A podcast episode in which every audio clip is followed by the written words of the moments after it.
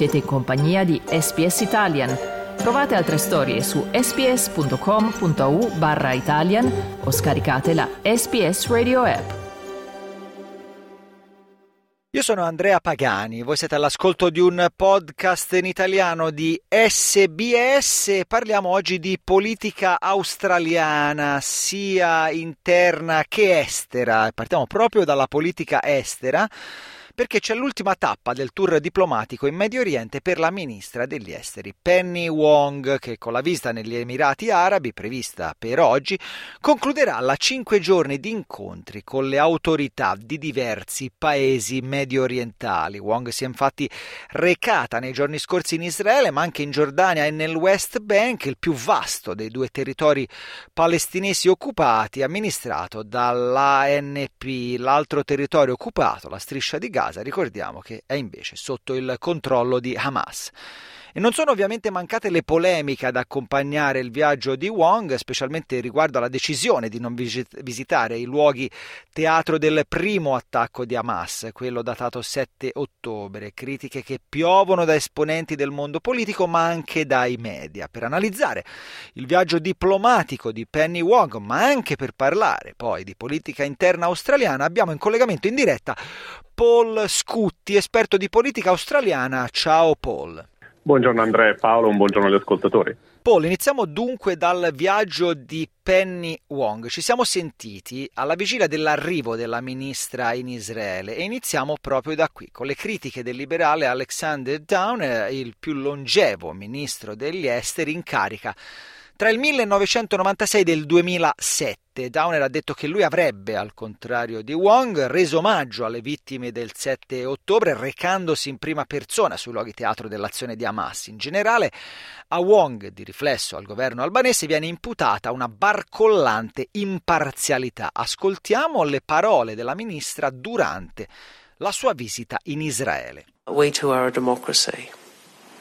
Uh, and because of who we are, uh, we do advocate for consistently the application of international law and international humanitarian law. And so when we say as a friend that the way in which Israel defends itself matters, that springs from who we are. Dunque, Paul, quali sono state le mosse di Wong e come si è sviluppato il dibattito politico?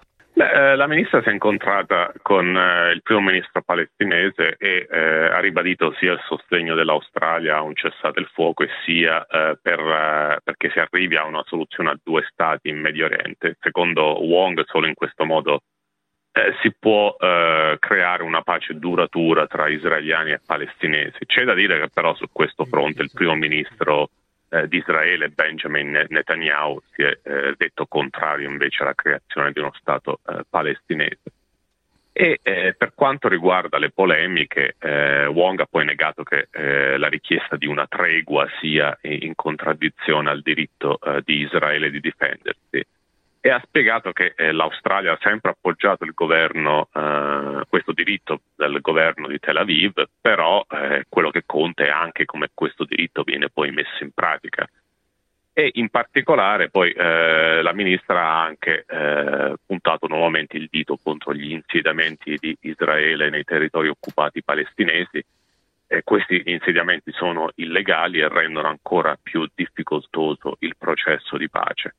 Quindi in generale eh, questa visita finora ha un po' seguito eh, il, il, copione, non c'è stata una sorpresa eh, dal punto di vista diplomatico per eh, la ministra che è stata accolta positivamente sia dai rappresentanti di Israele che eh, da quelli palestinesi.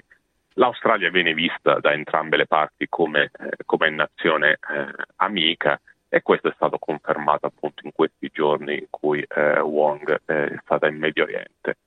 E eh, la, eh, nel, nelle giornate precedenti eh, Wong si è anche incontrata con i ministri degli esteri di Israele e Palestina e al centro degli incontri c'è stato soprattutto il peggioramento della situazione eh, umanitaria a Gaza e in particolare eh, Wong ha sottolineato la preoccupazione del governo eh, australiano per la situazione dei civili e, e, la difficoltà di far arrivare gli, gli aiuti eh, umanitari. E questo è un argomento particolarmente spinoso perché eh, diverse nazioni stanno mettendo pressione su Israele perché eh, allenti l'assedio e consenta agli aiuti di raggiungere la popolazione di Gaza. Ecco, scusa se ti interrompo eh, Paul, perché a proposito di questo, innanzitutto ricordo che siamo in collegamento con Paul Scutti, esperto di politica australiana, con il quale stiamo analizzando il tour diplomatico appunto della ministra degli esteri australiana Penny Wong in Medio Oriente. Quindi eh, stavi parlando appunto degli aiuti umanitari da oltre 21 milioni di dollari che Canberra fornirà allo Stato palestinese. Intanto Paul ti faccio ascoltare ascoltare, non soltanto a te ovviamente, ma anche ai nostri ascoltatori, un estratto di, uh, de, de, della conferenza stampa di Penny Wong in cui appunto la ministra risponde a una domanda su questo pacchetto. Well, two things I would say is one is um, we want services uh, to be provided. We want health services to be provided. We want children to be educated. And UNRWA is the only entity uh, which is able to do that for uh, Palestinians. Uh, and uh, that is why we support them. Uh, you are right to that we should ensure that our funds are used appropriately. we make that a priority.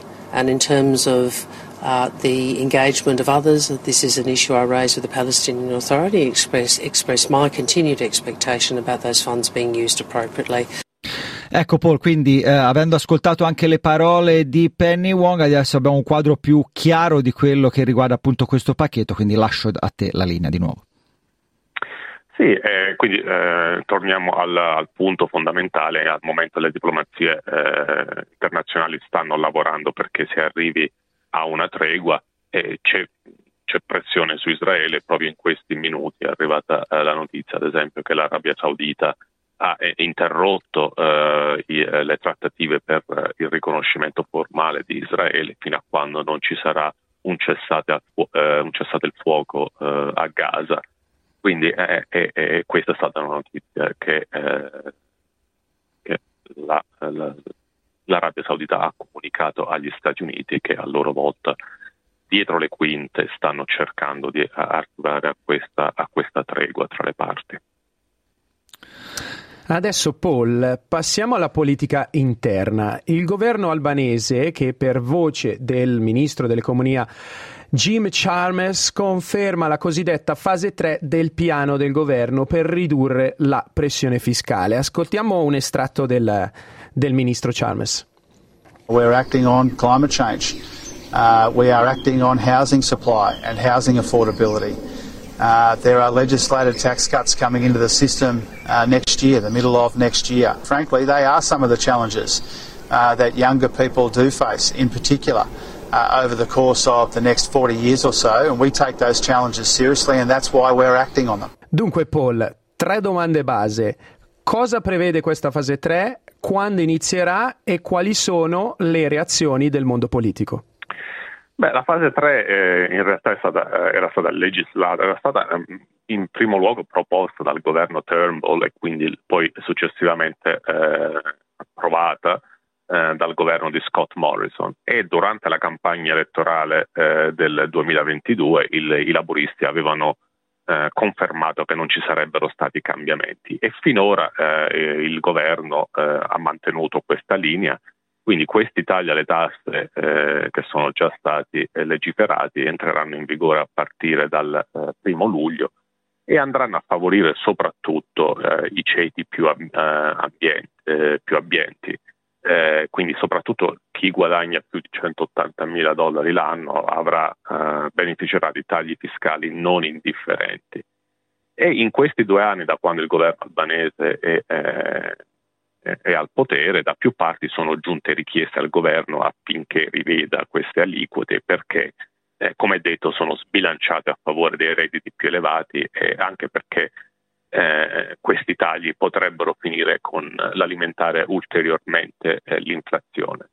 A, a, ad esempio il leader dei, dei, Verdi, Adam Bent, ha accusato i laboristi di star regalando eh, ai miliardari sconti eh, alle tasse per quasi 10.000 dollari l'anno, mentre c'è gente che non riesce a pagare eh, l'affitto.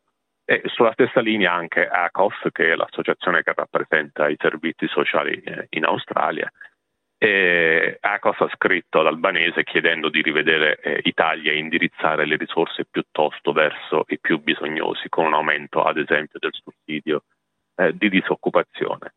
Eh, Albanese però vuole mantenere questa promessa elettorale e ha eh, confermato che eh, quindi questi tagli entreranno in vigore eh, il prossimo primo luglio. Quello che il governo però intende fare insieme a, questa eh, riforma è eh, di presentare ulteriori misure per contrastare il costo della vita nel prossimo budget di maggio, così come era è già stato fatto in occasione della finanziaria dell'anno scorso. L'anno scorso la, l'attenzione era stata soprattutto sui temi eh, dell'energia con un eh, calmieramento delle, eh, delle, bollette. Quest'anno potrebbero esserci anche di, eh, aiuti diretti alle, alle, famiglie che l'anno scorso il governo aveva eh, un po' evitato per cercare di eh, contenere l'inflazione l'inflazione sta calando, quindi potrebbero esserci anche eh, interventi più, più, diretti quest'anno nel budget.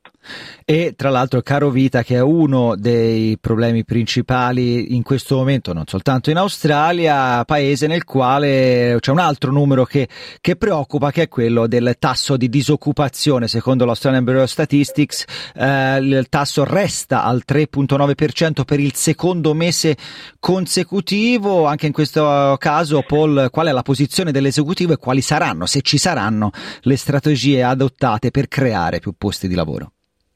Beh, il, la disoccupazione in termini percentuali è ai minimi, al 3,9%, è estremamente bassa e si è confermata così anche a dicembre. Però in realtà se si va, se si va ad, ad, analizzare un po' i dati qualche, ci sono numeri che in realtà un po' preoccupano perché c'è stato un calo di 65.000 posti di lavoro a dicembre il fatto che la disoccupazione sia rimasta stabile è semplicemente dovuto al, al fatto che ci sono meno persone nel mercato del lavoro.